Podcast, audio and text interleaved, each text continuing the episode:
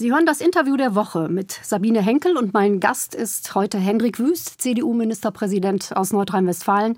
Herzlich willkommen in Berlin, Herr Wüst. Vielen Dank, schönen guten Tag. Sie kommen aus Westfalen, gebürtig aus dem Münsterland. Sie haben Ihren Dienstsitz in Düsseldorf. Mhm. Sie pendeln aber auch immer wieder mal nach Berlin, beruflich bedingt. Mhm. Können Sie sich Berlin auch als Hauptwohnsitz vorstellen? Hauptwohnsitz ist eigentlich durchgängig seit meiner äh, Geburt Rede und das soll auch so bleiben. Ihr Platz ist also in Nordrhein-Westfalen. Da ist genug Arbeit.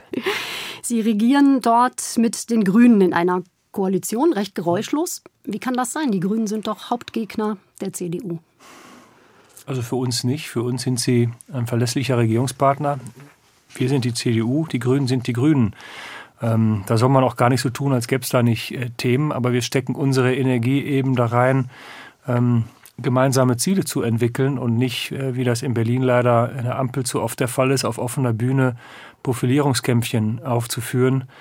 Ähm, das hat ja auch alles was mit der Stimmung im Land zu tun, was man hier in Berlin sieht. Ich glaube, wir haben da eine Verantwortung, nicht nur in der Sache, sondern auch in der Art und Weise, äh, wie man auch in Regierung arbeitet. Und ich bin froh, dass wir das in, Berlin, in, in Düsseldorf besser machen als in Berlin, ja. Können Sie sich Schwarz-Grün auch im Bund vorstellen?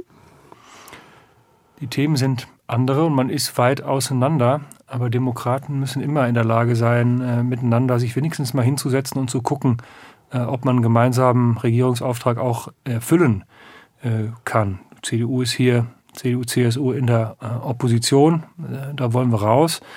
Und dann werden sich am Ende nach einem Wahlergebnis solche Fragen stellen. Aktuell nicht. Dann lassen Sie uns auf eine andere Partei gucken, Herr Wüst, die AfD. Ähm, Sie nennen die AfD eine Nazi-Partei, eine brandgefährliche Nazi-Partei. Beschreibt das so für Sie ein Mittel, mit dem Sie die AfD bekämpfen wollen, mit verbaler Attacke auch?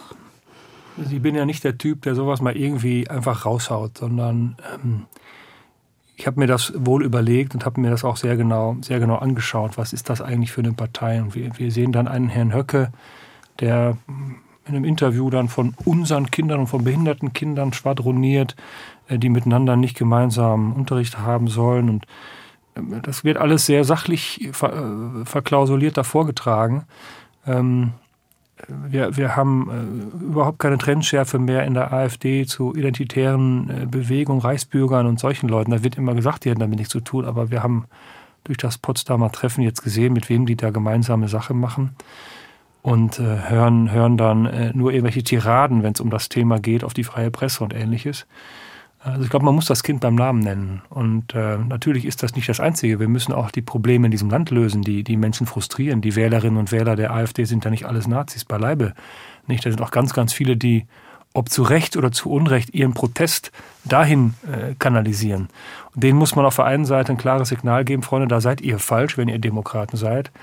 Äh, man muss aber auch die Themen äh, abarbeiten und sich darum kümmern, äh, um die, um die Themen kümmern, die diese Leute auf die Palme bringen. Mhm. Zuwanderung ist ja ein wichtiges Thema. Eins, nicht das einzige, aber eins, ganz mhm, wichtig. Genau, ein, zumindest ist es auch das Thema, was die mhm. AfD groß gemacht hat oder mhm. wodurch sie groß geworden ist.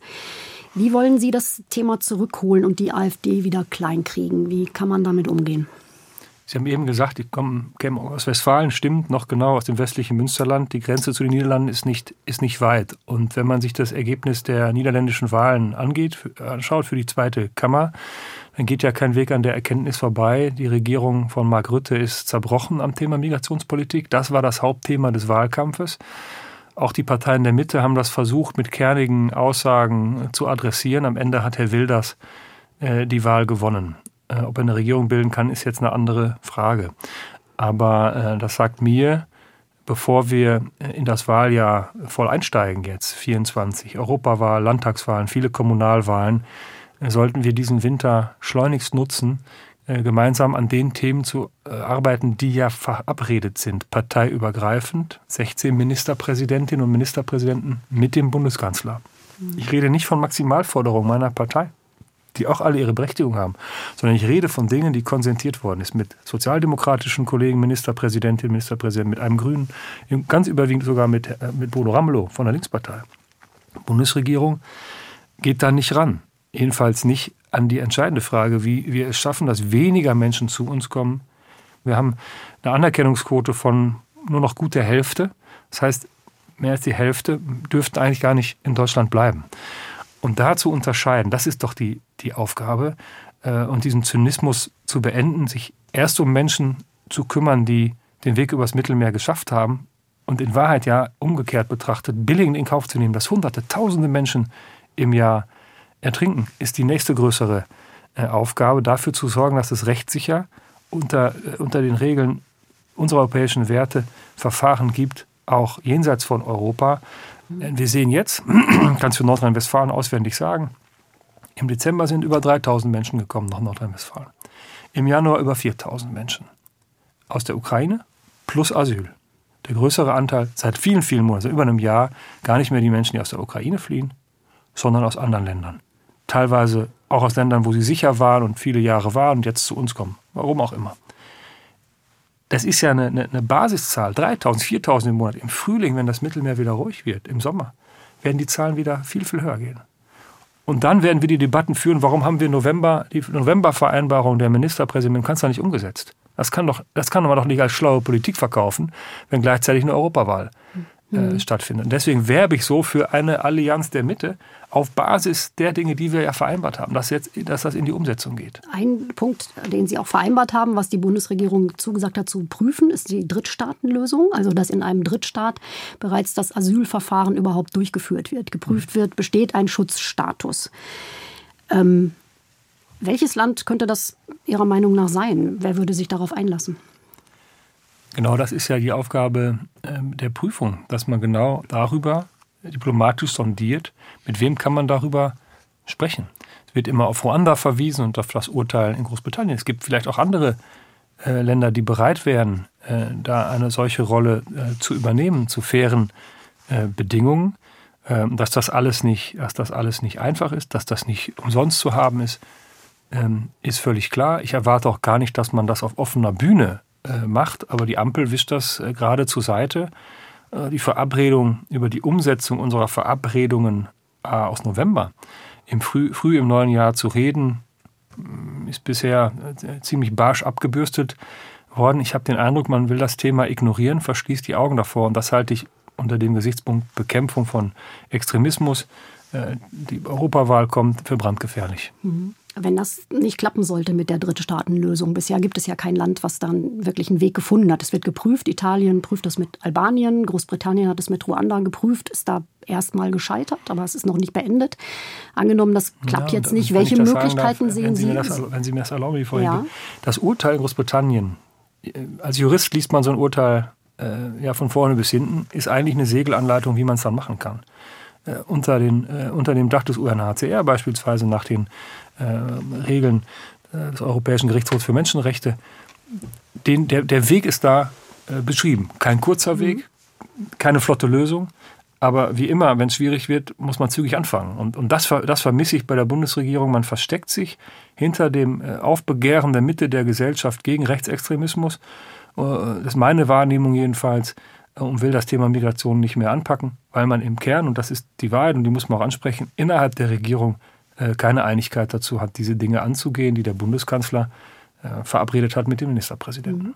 Mhm. Aber trotzdem nochmal, wenn das jetzt mhm. nicht klappen sollte, welche Möglichkeiten sehen Sie noch, diese Schwierigkeiten in den Griff zu kriegen und vor allem die Zahlen runterzukriegen? Ein neues EU-Türkei-Abkommen, äh, den Grenzschutz aufrechtzuerhalten.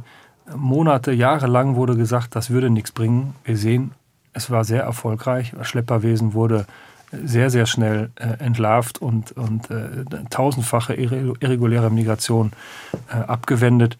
Also es gibt noch eine Menge, eine Menge äh, Themen mehr. Wir sollten sie alle äh, angehen, damit wir stark bleiben für die Menschen, die wirklich vor Krieg und Vertreibung fliehen. Wir haben eine Verantwortung in der Welt. Wir haben aber auch und vor allen Dingen eine Verantwortung für die Menschen, die das hier leisten.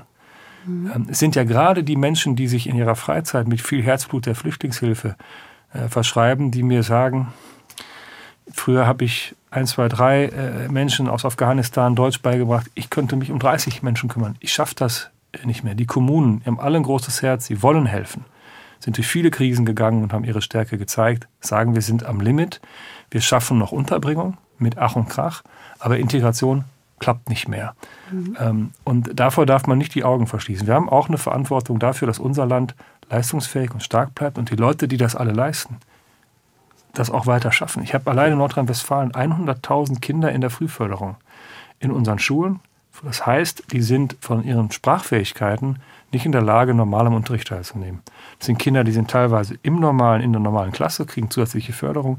Kinder, die sind in einzelnen Förderklassen, je nachdem, wie viele man äh, an dem entsprechenden Standort äh, zusammen hat. Alles, was wir tun an Migrationspolitik, alles, was passiert, passiert ja auf dem Rücken von Menschen. Die wollen ja alle helfen, mhm. aber ich glaube denen, wenn die uns seit einem Jahr sagen, Freunde, so geht das nicht weiter. Und ich hoffe, dass wir bei der Bundesregierung damit äh, durchdringen. Das Thema wird wieder kommen, insbesondere wenn im Frühjahr wieder viel, viel mehr Menschen zu uns kommen auf einer sehr hohen Basis, 3.000, 4.000 nur in Nordrhein-Westfalen mhm. im Winter. Das werden 8, das werden 10.000 werden wieder im Sommer, dann darf der Streit nicht wieder losgehen. Dann muss man sagen, okay, wir haben alles verabredet, ein Jahr noch, dann muss man sehen, wie man den Kommunen hilft. Aber es darf dann nicht äh, äh, wieder das große Erwachen geben, das wäre das Allerfalscheste vor den Wahlen in diesem Jahr. Mhm. Wenn man das in den Griff kriegt, wäre dann auch das Problem AfD kleiner? Gelöst vielleicht sogar? Wir haben das in der Vergangenheit gesehen. Die, die AfD war schon mal fast, fast weg. Sie ist bei uns in Nordrhein-Westfalen mit Ach und Krach über die 5-Prozent-Hürde gekommen. Es ist jetzt dieses Thema, das sie wieder groß macht. Deswegen glaube ich, dass man es damit auch wieder klein kriegt. Machen Sie sich eigentlich Sorgen, dass Björn Höcke in Thüringen Ministerpräsident werden könnte? Er wäre ja dann quasi ein Kollege von Ihnen, auf den Sie in der Ministerpräsidentenkonferenz treffen würden. Ich glaube, dass das äh, nicht passieren wird, weil die Menschen, die ich in Thüringen kenne, auch außerhalb der Politik, äh, eigentlich ganz bodenständige, vernünftige Leute sind. Ähm, und ich halte den Mann äh, für, für brandgefährlich für die Demokratie. Es würde Thüringen auch ganz sicher nicht gut tun. Derzeit gehen Hunderttausende Menschen in ganz Deutschland auf die Straße, demonstrieren. Ich habe gesehen, Sie waren auch bei einer Demo dabei gegen Rechtsextremismus und auch gegen die AfD wird da demonstriert. Was denken Sie, können diese Demos bewirken? Ich glaube, Sie geben äh, allen Menschen, die äh, vielleicht mit einem halben Ohr mal bei der AfD hingehört haben und gehört haben, ähm, dass die angeblich äh, für die schweigende Mehrheit sprechen, die Sicherheit, dass das nicht so ist. Ich habe das nie geglaubt. Ähm, in meinem Land kenne ich die Menschen ganz gut und auch außerhalb von Nordrhein-Westfalen. Äh, und trotzdem war die Behauptung äh, immer, immer da, hat die AfD ja frech vorgetragen. Das machen Populisten immer. Sie behaupten, sie sprechen für die schweigende Mehrheit. Und das ist jetzt widerlegt. Das ist einfach nicht so. Sie sprechen für eine laute, schrille Minderheit, auch für manchen, der unzufrieden ist, äh, der den etablierten Parteien Denkzettel geben will, mag alles sein, aber sie sprechen sicher nicht für die Mehrheit. Und das ist das gute Zeichen. Und ich werbe auch dafür, dieses Aufbegehren der schweigenden Mehrheit, der Mitte der Gesellschaft als Ermunterung zu sehen, im Alltag zu widersprechen. Das mhm. fängt an in WhatsApp-Gruppen, die wir ja irgendwie alle haben, äh, wo menschenverachtende, auf witzig getrimmte Bildchen geschickt werden. Äh, mal geht es gegen Ausländer. Ich erinnere mich an, an Bilder über Ricarda Lang, wo sie verächtlich gemacht wird. Man muss dann sagen, stopp, lass das. Mhm. Lass diese Hetze, lass diesen Hass raus, der immer in einem Witzchen verkleidet wird. Ähm, das, darf, das darf nicht sein. Und ich hoffe, dass viele Leute die Ermunterung wahrnehmen, äh, aus diesen Demonstrationen zu widersprechen, auch am Arbeitsplatz zu sagen, lass das, Kollege, was jedes tun da. Ähm, und äh, das, das kann wirklich helfen. Aber wir dürfen uns als Politik dahinter nicht verstecken. Mhm. Wir müssen Probleme lösen äh, und die AfD so bekämpfen, wie es unsere Aufgabe ist. Die Menschen bei den Demos ähm, die sind ja, eine sehr gemischte mhm. Menge. Ist mhm. das die Allianz der Mitte, von der Sie sprechen, oder beziehen Sie das eher auf den politischen Bereich? Wer ist damit gemeint? Ich könnte jetzt so tun, als würde ich das meinen, äh, aber das war eigentlich eine andere, eine andere Idee, die Allianz der Mitte. Wenn Sie die Ministerpräsidentenkonferenz sehen, wenn Sie die ja vorhandene Bereitschaft der Unionsbundestagsfraktion Deutschlandpakt gesehen haben, Friedrich Merz war zweimal äh, im Kanzleramt, äh, dann, dann kann daraus ja was werden. Ähm, damit ist nicht klug umgegangen worden seitens des äh, Bundeskanzlers. Die zwei haben sich da ja jetzt auch in der Haushaltswoche die entsprechenden Sätze äh, zugesagt. Äh, und trotzdem bleibt es ja dabei, wenn, wenn die Mitte Probleme nicht löst, die offensichtlich sind, die die Menschen sehen, spüren, stärkt das ähm, die Ränder und deswegen werbe ich dafür. Bei den Demonstrationen, glaube ich, sehen wir schon auch die Mitte der Gesellschaft ich will sie gar nicht für irgendetwas, das ich mal gesagt habe, vereinnahmen. Das wäre der größte Fehler, wenn jetzt Politiker anfangen würden zu sagen, seht ihr, das unterstützt meine Idee oder so. Gar nicht. Ganz falsch. Finger weg. Da stehen Menschen, die treten für die Demokratie ein, gegen Extremismus, gegen Rechtsextremismus insbesondere. Und das sollten wir äh, annehmen, da sollten wir dankbar für sein und wir sollten es für nichts, was uns an anderer Stelle wichtig ist, instrumentalisieren. Hm. Wer gehört im politischen Spektrum zu einer Allianz der Mitte? Gehört die Linke dazu? Das Bündnis Sarah Wagenknecht? Wir haben ja gerade eine mhm. ganze Palette von neuen ja, Parteien, die kommen. Ja. ja, besonders auf der rechten Seite wird es unübersichtlich. Ja, und jetzt habe ich schon die Schwierigkeit, dass ich beim Bündnis Sarah Wagenknecht gar nicht so, so genau weiß, ist das eigentlich rechts äh, oder links. Populistisch ist in jedem Fall. Wenn ich sehe, was sie zu Europa wollen, wo die alles raus wollen, äh, die wollen die Ukraine nicht mehr äh, unterstützen, da kommt die alte Russlandnähe der Linken äh, hinzu, äh, sie agitieren gegen, gegen Flüchtlinge, da, da, kommt, da kommt was Rechtes äh, mit rein. Ähm, die gehören sicherlich nicht zur Allianz der Mitte, nein. Dann schauen wir mal auf die CDU, Herr Wüst. Wo steht die CDU? Ist das noch die Mitte, die Merkel-Mitte? Es ist ganz sicher die große Volkspartei äh, der Mitte. Und es war in der Geschichte immer unsere Aufgabe, auch in den demokratischen rechten, rechten Teil äh, der Bevölkerung zu integrieren. Und das ist eine wichtige äh, Aufgabe. Und wenn das gelingt, ähm, dann haben wir auch einen Beitrag zur Demokratie geleistet. Aber die CDU unter Friedrich Merz ist schon konservativer als die CDU unter Merkel. Oder sehen Sie das anders? Das mag man äh, so sehen. Die CDU hat ihre konservative Wurzel nie geleugnet. Ich, ich habe es auch schon mal öffentlich gesagt, da hat der eine oder andere sich gewundert. Wir sind die christdemokratische Partei in Deutschland. Das hat was sehr genau mit der Zeit zu tun, in der äh, die CDU gegründet wurde. Wir haben aber die christlich-soziale, die liberale und die konservative äh, Wurzel. Und die haben wir, die haben wir nie geleugnet. Vielleicht äh, ist es jetzt klug, ähm, sie etwas stärker zu betonen. Äh, das mag sein, aber alles unter dem Dach der Christdemokratie. Ähm, das ist unser Markenkern. Mhm. Und auch wenn nicht mehr so viele Leute in die Kirche gehen wie zu Adenauers Zeiten, glaube ich, ist das gut. Ist eine gute Botschaft, eine einladende Botschaft, die ja auch was darüber aussagt, wie wir den Menschen sehen. Den Menschen als solchen, den Menschen im Verhältnis zum Staat, Insofern finde ich das äh, gerade in solchen Zeiten, wo es parteipolitisch unübersichtlich wird und manche glauben, ohne das C käme man irgendwie besser klar und dann wird da an den Begriffen bürgerlich und konservativ rumgedoktert. Das mag man alles machen, aber CDU sollte sich das Christdemokratische äh, im Kern bewahren. Im Grundsatzprogramm steht der Satz, wenn ich es jetzt richtig zitiere, Muslime, die unsere Werte teilen, gehören zu Deutschland. Ist das auch Ihr Satz?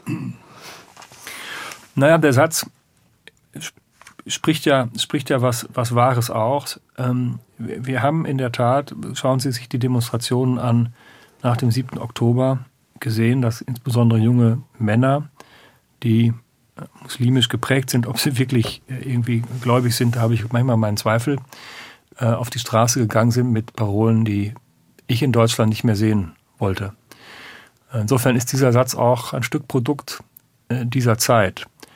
Ähm, wir haben darüber auch äh, gesprochen, sehr offen und sehr, ähm, sehr selbstkritisch auch. Ist der richtig, auch in der Systematik? Und ich bin sicher, darüber wird es Debatten geben. Alles, was wir zum Thema Verhältnis Religion, Staat sagen, da, gibt es ja noch ein paar mehr Sätze. Zum Christentum gibt es einen Satz, zum Judentum äh, gibt es einen, gibt's Satz, ähm, äh, ist Produkt jeweils dieser Zeit und man muss jeden Menschen muslimischen Glaubens einladen, hier Teil dieser Gesellschaft zu werden. Aber Teil dieser Gesellschaft zu werden, heißt eben auch unsere Werte äh, zu teilen. Das will dieser Satz aussagen. Vielleicht fällt uns noch was Schlaueres ein.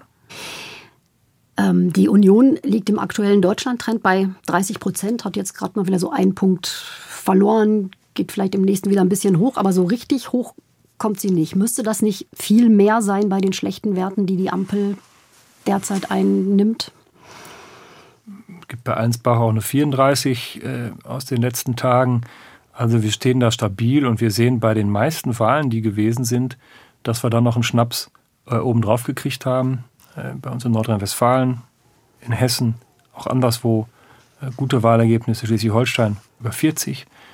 Ähm, also das Ende der Fahnenstange muss auch noch nicht erreicht sein. Wir sind jetzt ähm, zwei Jahre in der Opposition. Da ist viel gearbeitet worden, hat Friedrich Merz auch, auch große Verdienste, diesen Grundsatzprogrammprozess wieder neu aufzustellen. Der war ein Stück äh, ins Stocken geraten. Auch das Verhältnis zur CSU äh, wieder zu stabilisieren, zu reparieren. Das war nicht gut, müssen wir, uns ja nix, müssen wir uns ja nichts vormachen vor der letzten Bundestagswahl. Aber das muss ja nicht das Ende dieses erfolgreichen Weges äh, sein, auch was Umfragen angeht. Schauen wir mal, wie das Ergebnis der Europawahl ist. Aber wir haben ja sehr viele Unzufriedene, von, davon profitiert auch die AfD. Warum mhm. wählen, machen die, sagen die nicht, wir wählen CDU? Ja, vielleicht haben wir den Kampf gegen die AfD äh, nicht früh genug, entschlossen genug äh, aufgenommen. Jetzt tun wir es. Jetzt tun Sie es. Okay. Jetzt tun wir es. Ähm, Sie persönlich, Herr Wüst, Sie gelten als Kontrollfreak, beherrscht, diszipliniert, vorsichtig, ähm, sagen mir Leute, die Sie besser kennen als ich. Ist das alles wichtig für einen Regierungschef? Wissen Sie, ich habe die große Ehre, aber auch die große Verantwortung, für 18 Millionen Menschen in Nordrhein-Westfalen zu arbeiten. In Zeiten, die, glaube ich, auch im Vergleich zu früher auch schon mal einfacher waren. Und ich nehme das ernst. Ähm, wenn die Menschen, mit denen Sie reden, mich wirklich gut kennen, wissen Sie, dass Hendrik Wüst sich selber nicht in jedem Moment immer so ernst nimmt. Aber ich nehme sehr ernst, äh, was ich tue. Ministerpräsident von Nordrhein-Westfalen zu sein, ist die größte Ehre meines Lebens und äh, der will ich mich auch würdig erweisen. Wenn ich mir Ihre Vita angucke, Sie waren mit 30 jüngster Landtagsabgeordneter. Sogar mit 29. Sogar mit 29. ja. Mit 31, das stimmt hoffentlich, jüngster Generalsekretär. Mhm. Und mit 48 sind Sie aktuell der jüngste Ministerpräsident der CDU. Da fehlt noch was in der Reihe. Ja, es fehlt noch ganz, ganz vieles. Ich bin glücklich verheiratet, Vater einer Tochter. Also wenn Sie mir eine Vita äh, repetieren wollen, da fehlt noch eine ganze Menge. Und auch nicht alles war immer nur so geradlinig. Sie wissen natürlich, worauf ich hinaus will. Ich habe Sie keine haben, Ahnung. Sie haben mit 48 schon Höhen und Tiefen erlebt in Ihrer politischen Laufbahn. Sie haben Regierungserfahrung. Was fehlt denn noch, um zu sagen, jo, ich traue es mir zu, mir ich fehlt, möchte Kanzler werden? Mir fehlt, mir fehlt gerade gar nichts. Ich bin ganz zufrieden. Eine technische Frage zu dieser K-Frage. Wie kann ich mir das eigentlich vorstellen? Wenn das entschieden wird, dann spricht Friedrich Merz mit Markus Söder, dann kommen die überein und dann möchten ja die Landesvorsitzenden der CDU auch mitreden. Also dann kommt äh, Friedrich Merz zurück und sagt, wart mal zu, wenn ihr einverstanden seid, dann bin ich euer Kanzlerkandidat. Läuft das so? Vielleicht läuft so, vielleicht spricht man auch besser mal vorher untereinander, auch in der CDU. Es ist jedenfalls klug, äh, dass man darüber äh, nicht so viel in der Öffentlichkeit plaudert und deswegen will ich es dabei auch gern belassen. Am Ende ist es wichtig, dass sich das nicht wiederholt, was wir 21 erlebt haben zwischen Markus Söder und Armin Laschet. Das war nicht gut, das war nicht Union, das hat äh, bei unseren Wahlchancen richtig Schaden angerichtet und äh, dafür zahlt Deutschland mit einer schlechten Bundesregierung gerade einen hohen Preis. Können Sie das ausschließen, dass das wieder passiert? Ganz sicher. Ganz sicher? Ich werde jeden Beitrag dazu leisten. Okay. Noch eine Frage zu Markus Söder. Es gab mal Berichte, dass er Bundespräsident werden könnte. Können Sie sich das vorstellen für ihn? Also meine Fantasie äh, äh ist, ist, nahezu, nahezu uferlos, aber ich wüsste gar nicht, ob er das, ob er das will. Okay, ich würde Ihnen jetzt gerne noch ein paar Satzanfänge vorlesen und würde Sie bitten, die zu vervollständigen, möglichst sehr spontan. Geht los, ja? Im Gegensatz zu Markus Söder kann ich. Ich lese immer, dass er viel isst. Hashtag Söder isst. Ich kann kochen. Ich weiß aber nicht, ob er es kann. Ich glaube, er kann grillen. Wäre ich nicht in der CDU, wäre ich. Ja, vermutlich in gar keiner anderen Partei. Am Anfang meines politischen Interesses als Jugendlicher fand ich Björn Engholm mal äh, gut, bin dann aber bei der CDU gelandet, weil Helmut Kohl die Wiedervereinigung wollte. Ich fand am Anfang Helmut Kohl als, als Typ gar nicht so toll, aber ich war, war 14, da sortiert man das irgendwie auch nach anderen Kriterien. Helmut Kohl sah irgendwie aus wie mein Vater. Das findet man im Alter nicht so gut, aber ich glaube, ich wäre, äh, wäre wahrscheinlich nicht in einer anderen Partei, sondern dann einfach gar nicht in der Partei. Mein schlimmster Albtraum ist? Ich habe keine Albträume und ich glaube, ich bin, muss dankbar dafür sein. Einmal im Leben würde ich gerne Klavier spielen können und ich würde stundenlang Klavier spielen. Ich bedanke mich für das Gespräch. Sehr das gerne. war Hendrik Wüst, CDU-Ministerpräsident aus Nordrhein-Westfalen. Danke, danke sehr. Danke Ihnen.